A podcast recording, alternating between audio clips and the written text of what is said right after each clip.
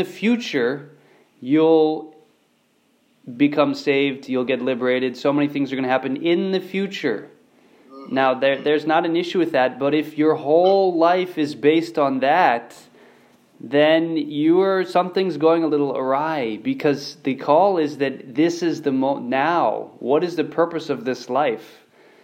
So I've observed a lot of a lot of sermons or um, is about well in the future. It's not so much about the now. Whereas the East, it's more the validity, the value, the currency of your spiritual life is based on how you're living now.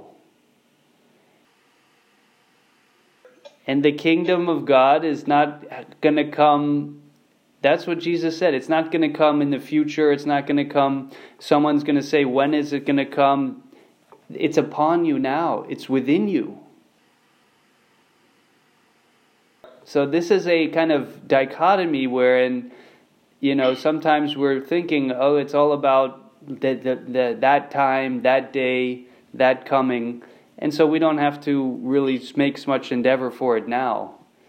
But the, the Eastern approach is also that actually you can test where you're at spiritually in terms of how you are applying the message right now in your daily life. How are you affecting others? How are you interacting with others? How are you living it?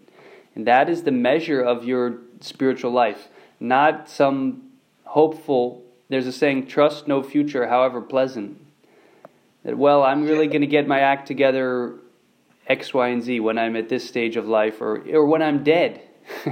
There's a lot of notion that once you die, that's when you become spiritual. So this is missing the whole point. Oops. Yeah.